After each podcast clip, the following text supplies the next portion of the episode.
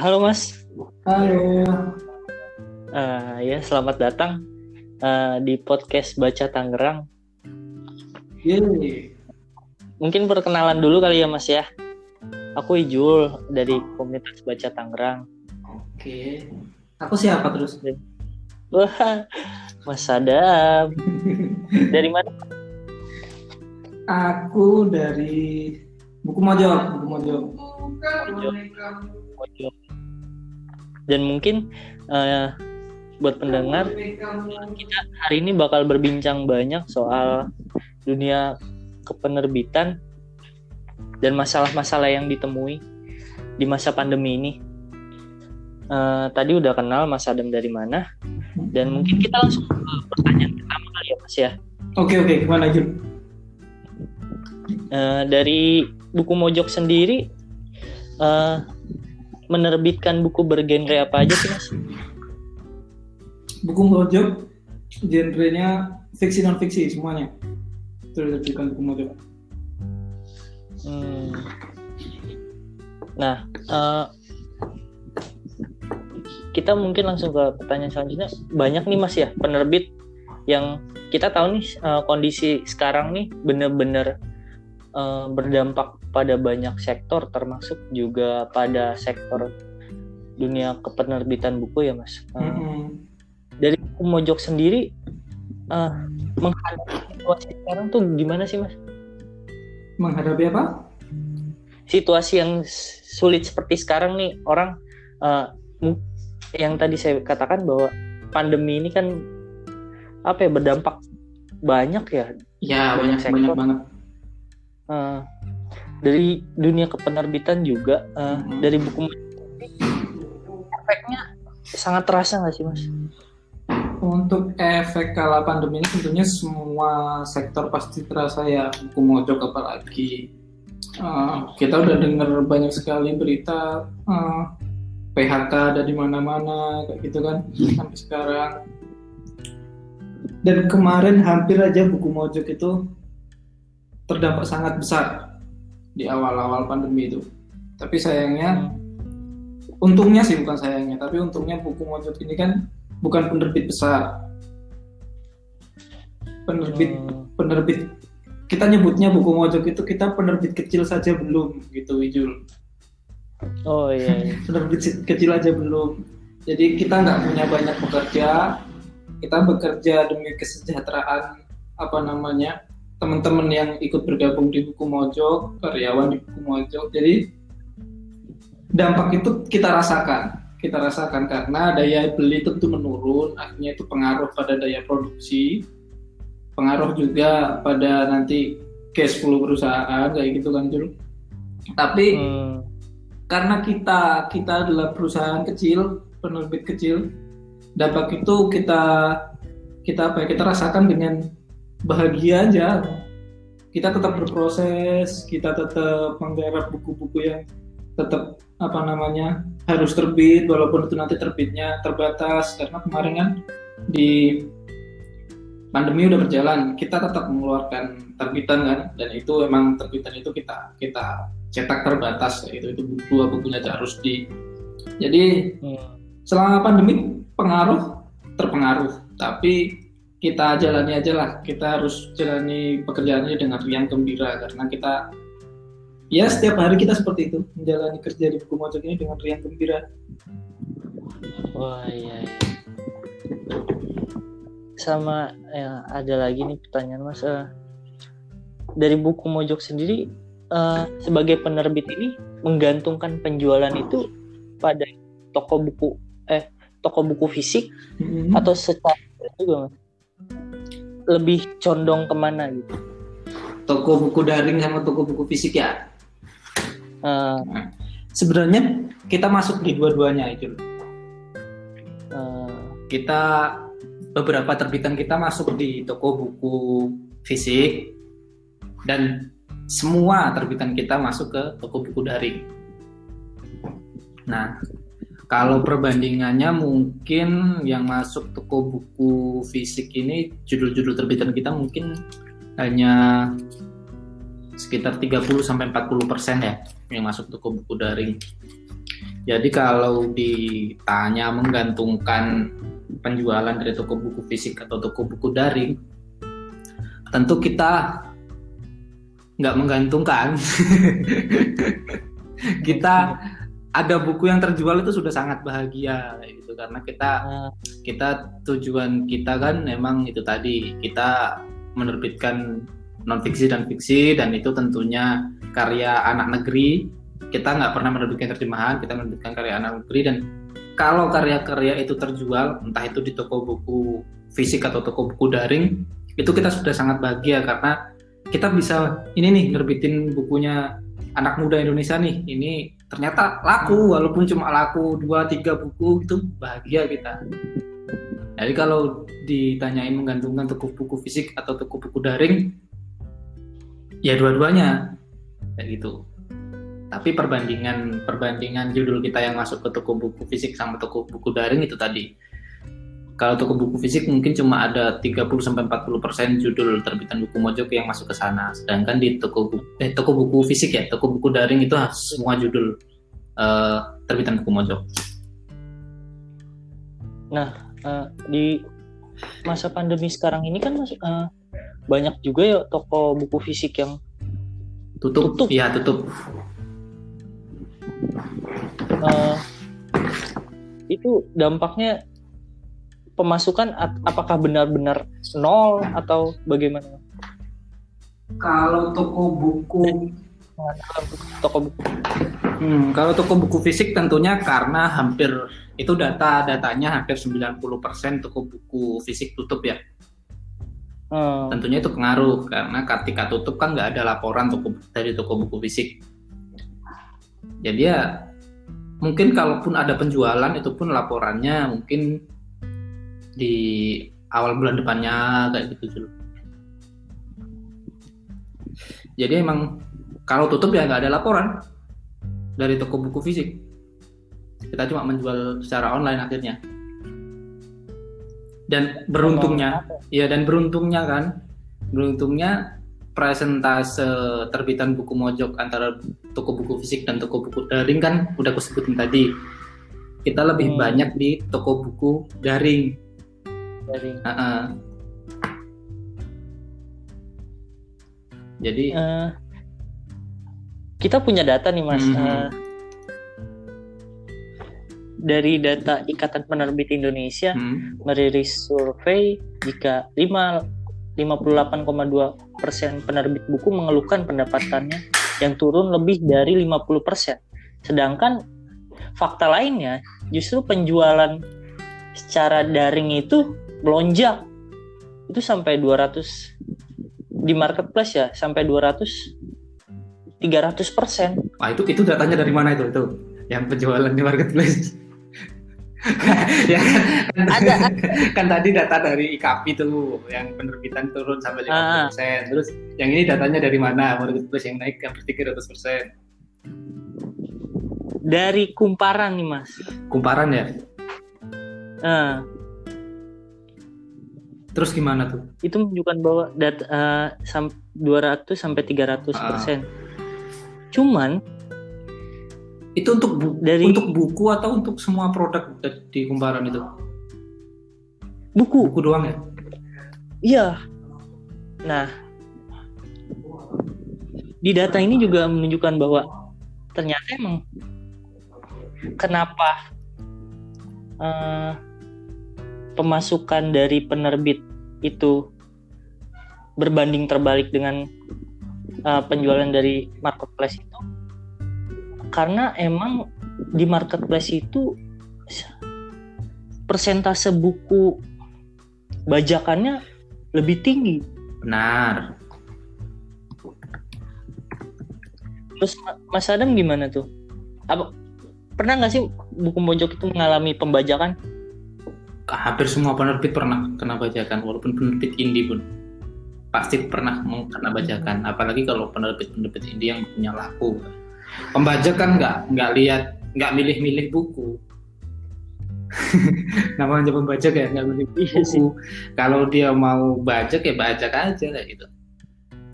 Kalau menurutku emang ya patokan presentase kenaikan di marketplace itu pun nggak bisa dijadikan patokan karena kamu bilang kan di sana banyak sekali apa namanya buku bajakan kayak gitu apalagi di, hmm. di masa pandemi orang-orang pasti nyari harga yang lebih murah karena mereka mau menghemat keuangan kayak gitu karena buku kan bukan kebutuhan primer buku kan kebutuhan oh. hiburan lah atau untuk relaksasi kayak gitu nah orang nggak beli buku juga masih bisa hidup ya, ya masih. bener orang nggak beli buku masih bisa hidup karena kalau ngomong persentase yang dari kumparan tadi sampai 300 ya mungkin hmm. 50 persennya bisa jadi itu buku bajakan yang itu nggak masuk ke omset penerbit nggak masuk ke omset toko buku yang uh, menjual buku asli itulah kenapa mungkin data IKP tadi bilang bahwa apa namanya pemasukan atau omset penerbit bisa turun sampai 50% kayak gitu sih. Ya kemarin juga ada kasus tuh yang apa soal pembajakan. Ada apa? Mas Firdika ya? Ah, Firdika menjerat Gus Dur tuh bukunya tuh. Uh, lucunya tuh penjual toko buku bajakannya ngasih data yang benar gak sih itu? Yang soal tipe-tipe buku. Maksudnya gimana gimana tuh? Ya, dia kan ngasih tahu soal ada buku yang original ah. ada buku yang yang tiga ada tiga itu loh. Aku belum tahu malah tuh. Kalau nggak salah dia bilang tuh uh, satu to, uh, tipe buku yang original. Hmm. Satu lagi, yang kedua itu buku yang uh, hampir original gitu. Dicetak penerbit aslinya, cuman nggak disebarluaskan ke pasaran bebas gitu. Ah, kalau itu jadi kayak khusus gitu, oh. gitu, khusus dibuat kalau itu aku kurang, kurang paham karena itu memang kan penerbitnya kan memang ini apa namanya teman-teman NU sendiri kayaknya kan ya?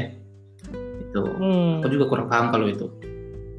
Kalau untuk buku bajakan ini sekarang banyak banget yang hampir mirip dulu kalau hmm. dulu kita ngomong buku bajakan kan ya gramasi kertasnya beda hasil cetakannya beda kayak gitu. Ya ketika disejajarin antara buku asli dan buku bajakan itu ya udah kelihatan lah mana yang bajakan dan mana yang asli. Tapi sekarang ini malah semakin ke sini semakin pintar kok baca kok. Semakin iya. mirip. Makin ya. mirip. Dan apalagi nggak ada ya penyebar luasan apa namanya buku bajakan kan dari media sosial dan marketplace kayak gitu kan. Sedangkan nggak ada komitmen dari marketplace untuk memberantas hal itu kayak gitu memberantas pembajakan itu. Kayak kemarin kasus yang paling baru masalah pembajakan kan Mas siapa kemarin Eka Kurniawan yang nge-share di Facebooknya tuh. Bang baca hmm. nggak? Ada salah satu akun toko buku yang namanya ini mepet-mepet anarko gitulah. Nah, mepet-mepet oh. anarko bilang kalau uh, menyebar menyebarluaskan ilmu ini penting, makanya lebih baik apa untuk beli buku bajakan atau apa gitu. Intinya gitulah, beli buku bajakan itu nggak apa-apa karena harganya lebih murah dan isinya pun sama menyebarluaskan ilmu kayak gitu. Akhirnya dikomentari lah sama Mas Eka masa sifat-sifat anarko kayak gitu sih? Itu hal jadi hal yang sangat lucu.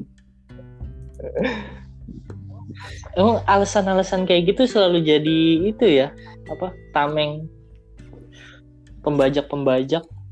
Itu bukan tameng pembajaknya sih menurutku tameng apa tameng toko-toko yang menjual buku bajakan.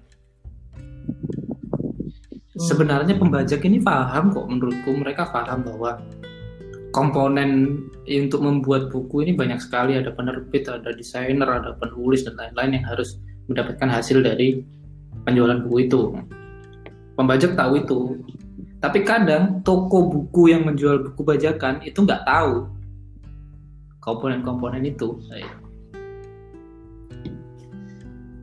kayak mis mereka uh, asal jual aja asal Iya, asal jual aja ya. Kayak aku misalnya nih mahasiswa nih, aku lagi butuh uang kayak gitu kan. Melihat ada buku laku terus harganya misal 20.000 ribu. Wah, bisa nih aku jual 25.000 ribu. Misal aku dapat 5.000 ribu. Jadilah aku jualan buku nggak tahu itu buku bajakan atau buku nggak bajakan. Tapi perlu kesadaran masyarakat juga nggak sih mas? Maksudnya untuk atasi problem klasik kayak gitu. Karena kalau dibilang ya misalnya masyarakat dihadapkan pada keadaan yang eh, nggak mampu untuk beli buku originalnya, mereka ya terpaksa beli yang bajakan gitu. Ini kesadaran masyarakat yang seperti apa dulu? Kamu kalau ngopi sehari berapa kali Jul? Aku ngopi sehari nggak kehitung berapa. Bapak itu berapa ya? Habis berapa kira-kira kamu ngopi dalam sehari? Tiga. Tiga. Kalau Tiga. dihitung dalam rupiah berapa tuh kira-kira? Eh, lima ribu kurang lebih. Masa tiga kopi lima ribu? Kamu bikin itu kamu Iya. bikin sendiri. Ya, Itu kalau lima ribu bikin sendiri kan. sendiri. Jadi eh, gitu. analoginya gini dulu. Misal aku nih, aku sehari ngopi ke kafe dua kali nih. Ya, ngopi ke kafe dua kali. Mas Adam kafe aku. Yang yang misal, misal kan ini. Misal. Misalnya aku ngopi dua kali di kafe. Harga satu kopi plus camilan dan lain-lain dan gitu aku habis dua puluh ribu. Terus itu dua kali, empat puluh ribu. Sekarang lebih mahal mana sih presentasi harga buku yang mungkin kita beli lima puluh ribu lah dengan dua puluh ribu yang kita pakai ngopi. Aku pernah, buku mojok pernah apa bikin tweet tentang itu kok, perbandingan harga itu dan eh, apa namanya warganet ini bilang bahwa ya emang sih harga buku ini nggak terlalu mahal kayak gitu. Nggak mahal harga buku sebenarnya. Tapi effort kita untuk membeli itulah yang perlu di ini lagi. Ha, Dipupuk ya? lagi. karena bisa jadi kita semisal ke satu kafe nggak kerasa kita nongkrong di situ bayar seratus ribu lah. Misal kita bayar seratus ribu lah habis seratus ribu. Senang kita ngobrol di kafe bareng temen-temen bayar seratus ribu pun keluar aja dari dompet. Tapi ketika mau beli buku lihat harga buku lima puluh ribu kita merasa itu mahal Iya, berat banget ya Effort kayaknya. kita untuk mendapatkan buku itu loh sebenarnya. Aku nggak nggak nggak bilang bahwa harga kopi sekarang mahal? Enggak tapi effort kita untuk mendapatkan buku dan mendapatkan kesenangan di warung kopi ini menurutku hampir sama karena itu sama-sama kebutuhan sekunder toh bukan kebutuhan primer. Hmm. itu dulu.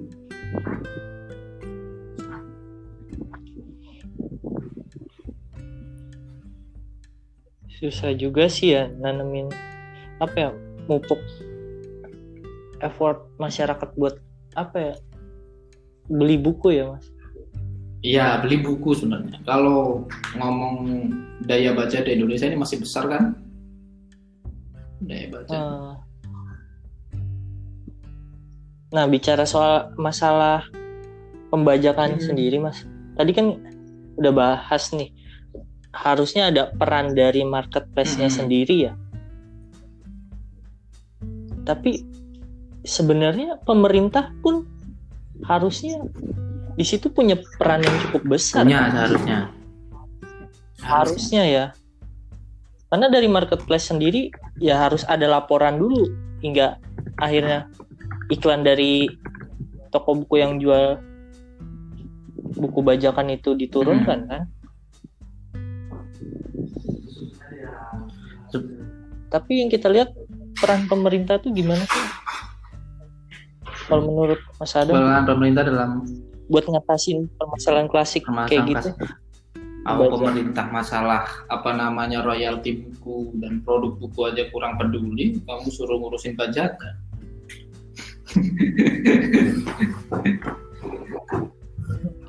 Iya.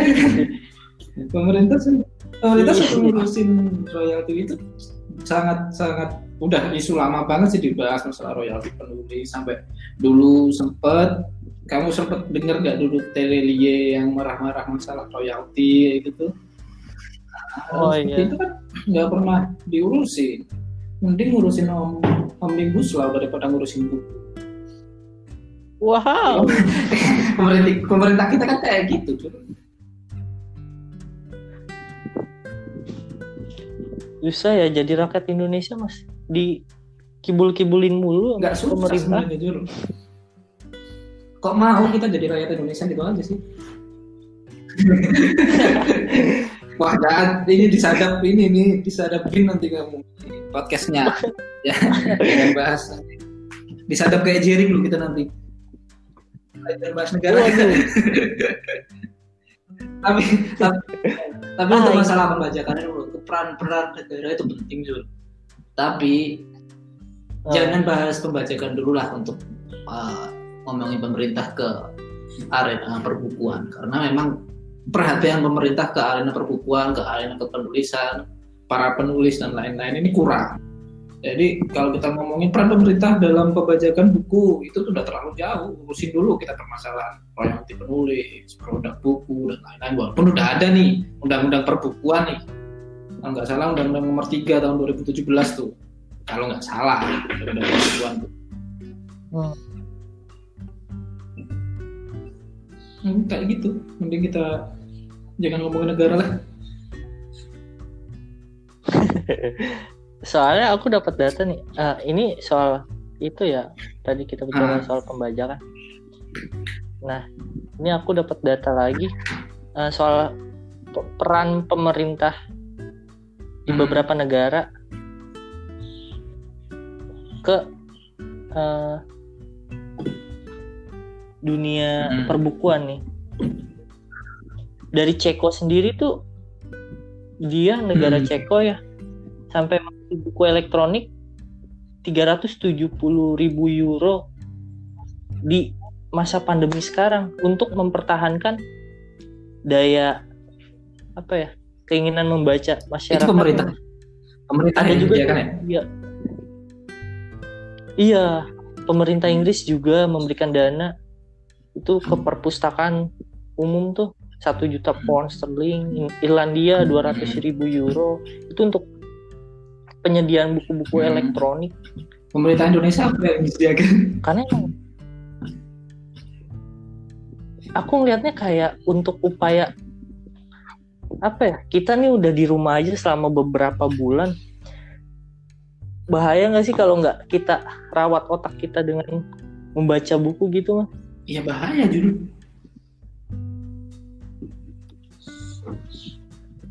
dan sedihnya di Indonesia Di bagaimana Indonesia kan, ini di Indonesia kan beda, Tidak ada. beda. kalau boleh tahu bedanya kenapa Kan tuh lebih mas dari buku yang diberikan sama pemerintah. Lebih dari Oh, buku apa? yang diberikan pemerintah Indonesia, lebih dari cuma bacaan. Kekhawatiran-kekhawatiran, memberikan apa namanya kekhawatiran bahwa sebentar lagi omnibus law diketok, kekhawatiran bahwa apa namanya pandemi ini makin melebar luas di Indonesia.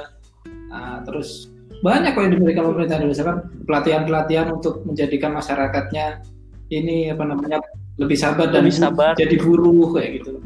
Kamu ikut prakerja nggak kemarin? Yang diberikan pemerintah kan prakerja di masa pandemi pelatihan Hmm. jadi driver ojek online misal. pelatihan untuk jadi entrepreneur muda pelatihan doang jadi enggak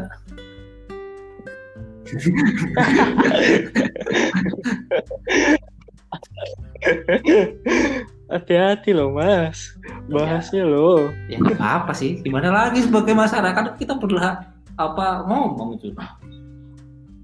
Iya itu Iya tadi sih. secara pribadi loh bukan secara perusahaan aku ngomongnya. Tetap perusahaan iya. Iya iya. Eh, sama ini nih mas kita udah melenceng jauh banget ya Bang. ya. Kamu sih nanyanya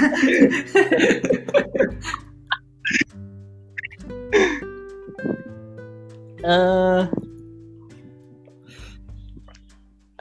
bagaimana nih Mas? Menurut Mas untuk menghadapi new normal nih? Enggak. Ah, dari buku dari buku mojok. sendiri eh, udah memikirkan langkah-langkah ke depannya nggak sih Mas untuk menghadapi tatanan Aduh, dunia baru berat banget tatanan dunia baru nih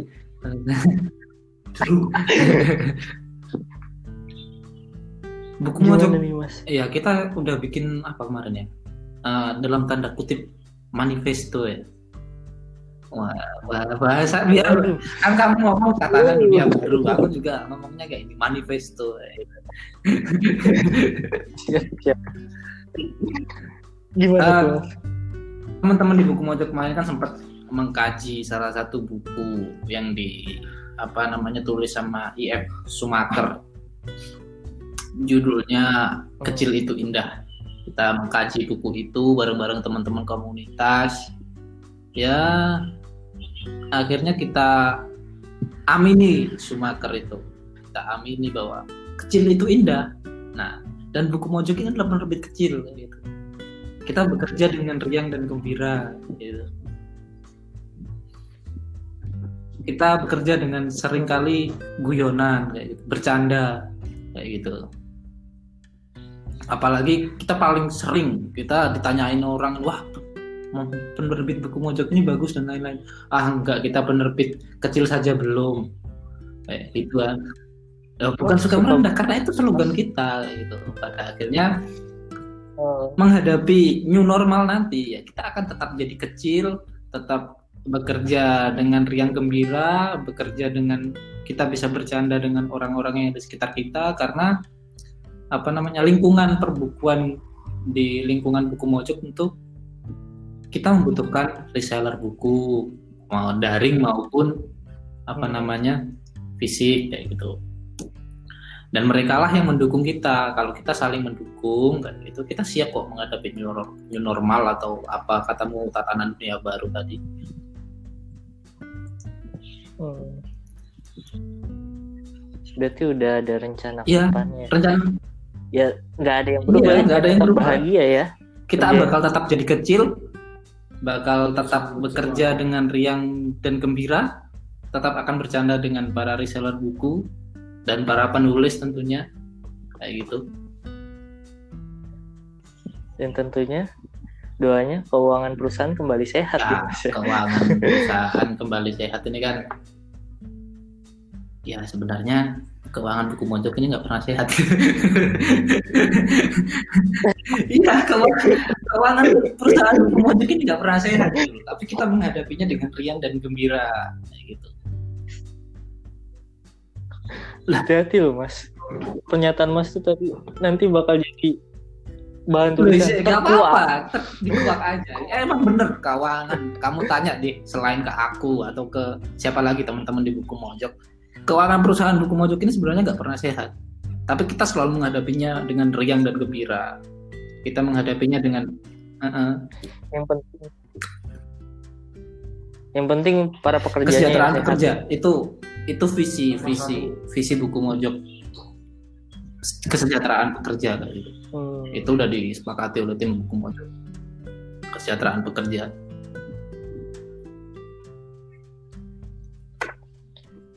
Ya, semoga deh Mas kita bisa kembali menghadapi tatanan dunia baru ini Mm-mm. dengan lebih bahagia ya Mas ya. Dari buku mojok juga dan kita juga nih dari baca Tangerang ya lagi berpikir untuk eh, itu Mas apa perancang ya kita kan biasanya ada gelaran buka perpustakaan Hmm. rumah baca memikirkan hal-hal yang kayak gitu karena ya itu salah satu cara bertahan ya ya. kita punya cara bertahan masing-masing. Misal buku mojok bertahan dengan Hmm, tetap menjadi kecil, tetap bekerja dengan riang gembira, seadanya kayak gitu. Ya mungkin baca Tangerang akan segera menemukan cara bertahannya sendiri menghadapi tatanan dunia baru. Amin. Amin. Dan kita juga harus merancang manifesto Iya. juga nih kayak buku mojok. manifesto buku maju kan jangan sampai kita apa ya kita mengejar nih mengejar kapital pengen besar pengen besar. Pada akhirnya yang dirampas adalah kes- kesejahteraan pekerja hak pekerja. Pekerja yang harusnya bisa punya waktu untuk bersenang-senang bersama keluarga yang udah punya keluarga atau bersenang-senang bersama pacar. Kalau yang udah pacar udah punya pacar bersenang-senang dengan diri sendiri yang masih jomblo akhirnya dirambut kayak gitu. itu kan nggak bagus tuh Ini bener bener. Iya. gaji kita besar misal, gaji kita aku kerja di Jogja nih. Gajiku setara dengan UMR atau UMK Jakarta. Tapi aku nggak punya waktu untuk menikmati gajiku itu gitu. Itulah yang dihindari buku mojo. Ya kita tetap kecil aja lah. Tetap kecil teman-teman yang bekerja tetap bisa punya waktu untuk bersenang-senang gitu. Makanya kita sebut bekerja dengan riang gembira because small is beautiful kata Sumaker Mantap. Terima kasih nih Mas wejangannya. kamu kelas jangan kok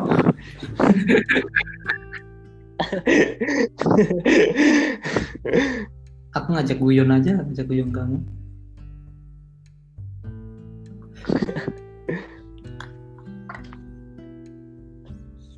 Tadi kita udah bahas Hmm, yang terakhir Mas. ya gitu doang. Ada pertanyaan lagi.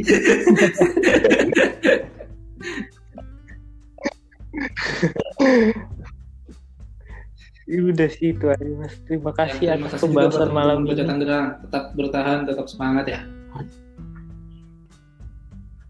Mas Adam sudah membuka pemikiran aku untuk lebih jauh memikirkan keadaan sekarang, Mas. harusnya iya harusnya gitu Terima kasih. jangan terjebak di masa lalu terus Wahai. ya, terima kasih yang eh, selama oh kita udah Ya. ngobrol hampir 30 menit. ya nggak berasa Nggak emang berasa. kalau ngobrol kayak gini tapi lebih gak berasa lagi kalau kita ketemu sebenarnya jujur Oh iya. Nanti aku main ke Jogja Iya. kalau diajak. nggak usah nggak usah Betul. nunggu ada yang ngajak berangkat aja langsung Oke, siap Mas Adam. siap Ujul Terima kasih ya, Semangat Mas. buat teman-teman ya Oke, Mas. Malam. Selamat malam semuanya. Siap, Tidur yang nyenyak ya. Mas Adam. Yuk. Assalamualaikum warahmatullahi wabarakatuh.